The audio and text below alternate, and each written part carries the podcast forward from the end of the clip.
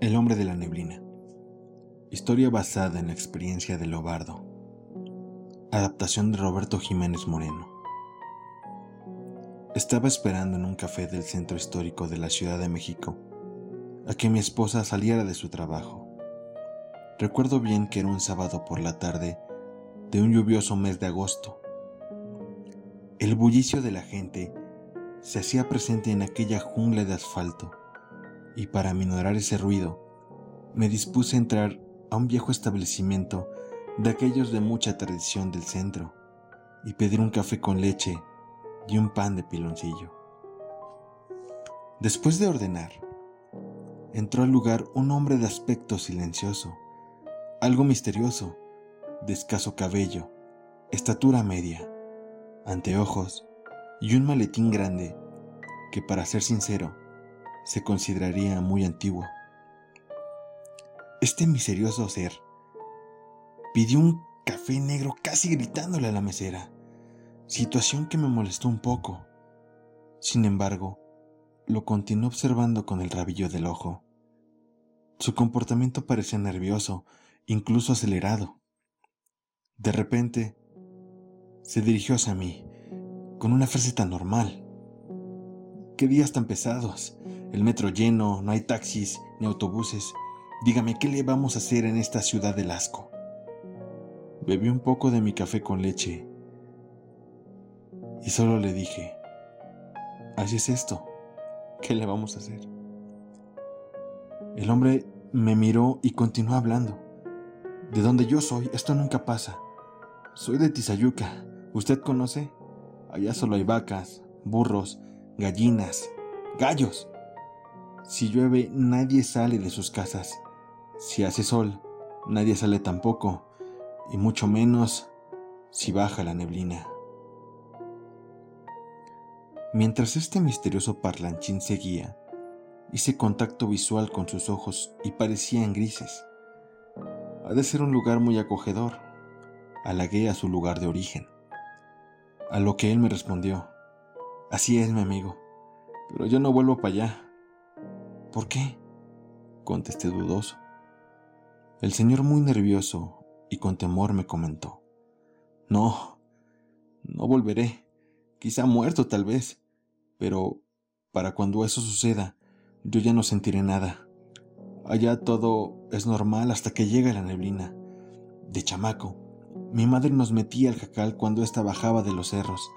Siempre nos decía que cosas malas se esconden en ese humo, Nada bueno se esconde en la oscuridad y menos en la neblina. La verdad, amigo, continuó el Señor, yo nunca le creí a mi mamá. Verdad de Dios que no. Hasta que... Señor, aquí está su café. Interrumpió la mesera. Yo tomé nuevamente de mi taza y él continuó con su narración.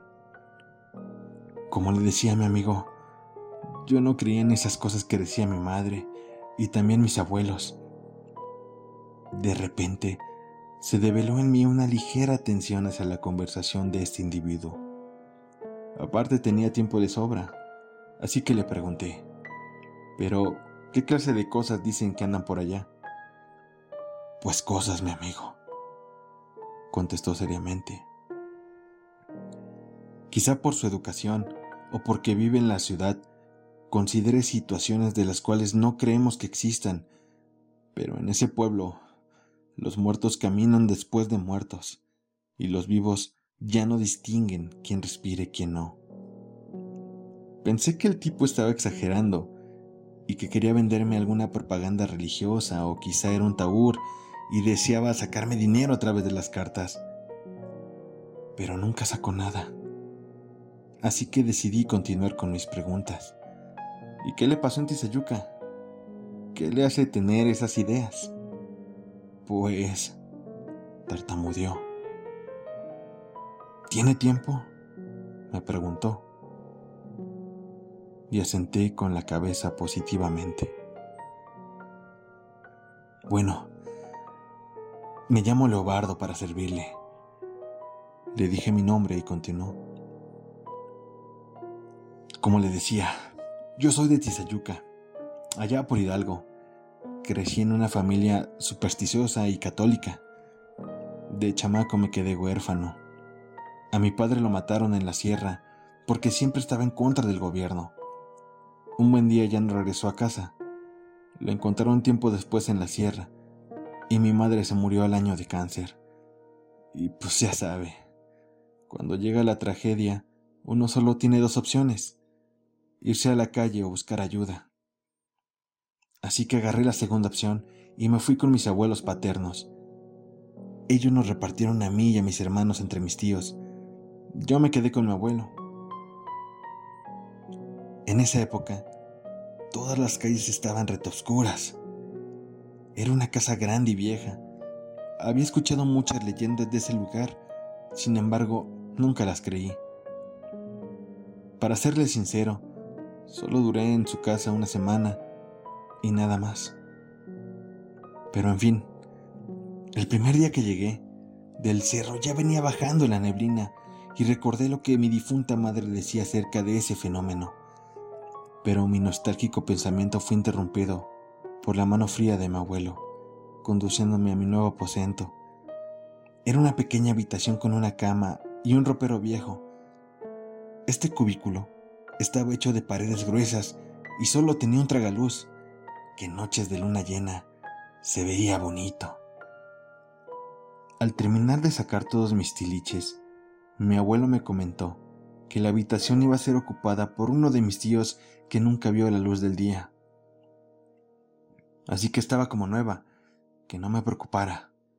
Sin embargo, aquí empezaría uno de mis más grandes miedos. El hombre se puso serio, y su mirada clavada ahora en su café me daba la impresión de que sufría una agonía espiritual al recordar esa faceta de su vida. Él continuó. A la semana de haberme sitiado en aquel lugar, algo espantoso me ocurrió. La maldita neblina bajó nuevamente y puso el ambiente en tinieblas. La sensación era como si el purgatorio cayera a paso rápido e inundara de oscuridad toda su huella. Aquella noche decidí irme a descansar temprano. Apagué la luz y comencé a quedarme dormido hasta que una sensación de compañía hizo que me despertara inmediatamente y vi con asombro que la neblina había abarcado el lugar. Regularmente eso no ocurría. Mi corazón se agitaba al no poder ver nada más que la cortina de humo, pero el hombre dio un sorbo a su café para después agarrarse los cabellos de las sienes y continuar con su relato. Pero lo que me heló la sangre de horror fue la aparición de aquella sombra sentada al borde de mi cama. La posición de esa persona era muy particular. Pareciera que era sombra con forma de hombre y estaba viendo al suelo, como en una posición derrotada y haciendo un leve movimiento como si fuese a llorar. El sudor frío recorrió mi espalda y frente. No podía gritar, me faltaba el aire. No podía rezar, ni siquiera moverme así que cerré los ojos. Pensé que era una pesadilla y que al abrirlos, esta cosa se iría de mi cuarto. Pero no fue así. Lo que pasó después aún me perturba. Escuché un gemoteo para pasar inmediatamente un llanto lastimero. El ente se repetía.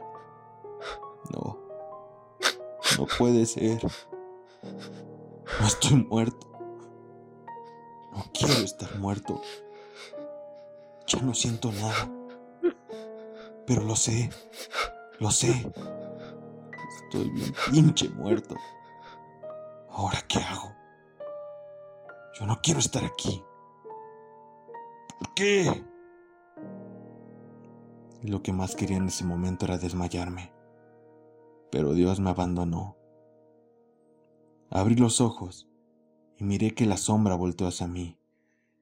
Entonces los volví a cerrar en ese momento. Yo sentí que venía. Sentí su aliento cerca de mi cara. Apestaba como a sangre. Sentí sus manos que rodeaban mi cabeza. Esa sensación del tacto de sus manos con mi cuero cabelludo solo la había sentido al tocar el cuerpo inerte de mi madre. Al fin comprendí que eso que estaba ahí Era algo de ultratumba. Acarició mi cabeza y escuché que me susurró. Ay, amigo, perdóname, pero no me quiero morir sin vengarme del que me hizo esto. Ya te chingaste. Aquí me quedaré para toda tu vida. Al fin una luz cayó sobre mi cabeza y me desvanecí. Al amanecer, sentí la voz de mi abuelo. Me despertó. Vi su cara de preocupación. Sin decirme los buenos días, me preguntó. Chamaco, ayer en la noche no escuchaste ruidos en la calle. Yo contesté que no y que no me había despertado para nada. Mi abuelo se quedó asombrado y terminó diciendo, Allá afuera, del lado de donde duermes, amaneció un hombre asesinado a machetazos. La policía vino hoy en la mañana a investigar, pero ya se llevaron al difunto. Dicen que era un ladrón. Bien merecido lo tienen. Bueno, yo les digo a la policía que no escuchaste nada, chamaco. Al escuchar a mi abuelo, me vino un escalofrío y no tardé poco después en contar mi experiencia a mis abuelos. Mi abuela me hizo una limpia, pero nada funcionó. Cada noche de neblina, el fantasma venía y se acostaba a mi lado, como esperando que yo saliera de mi cuerpo para que él se pudiera meter. Llamaron a brujos buenos, pero poco podían hacer. Tal vez se iba por un tiempo, pero al bajar la neblina, ese hombre venía y lloraba muchas veces enfrente de mí.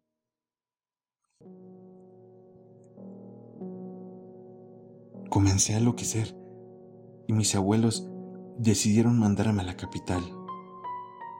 Solo así aquella alma no ha podido encontrarme. Sin embargo, yo lo atribuyo a algo, Señor. ¿A qué? Pregunté. A la maldita neblina. Con suerte aquí no existe eso. Le dio un sorbo largo a su café dejó un billete en la barra y se despidió diciendo, Tenga buena noche, amigo, y recuerde que cosas tenebrosas se esconden en la oscuridad, pero cosas peores se esconden en las tinieblas. Se levantó y me apretó el hombro para salir por la puerta.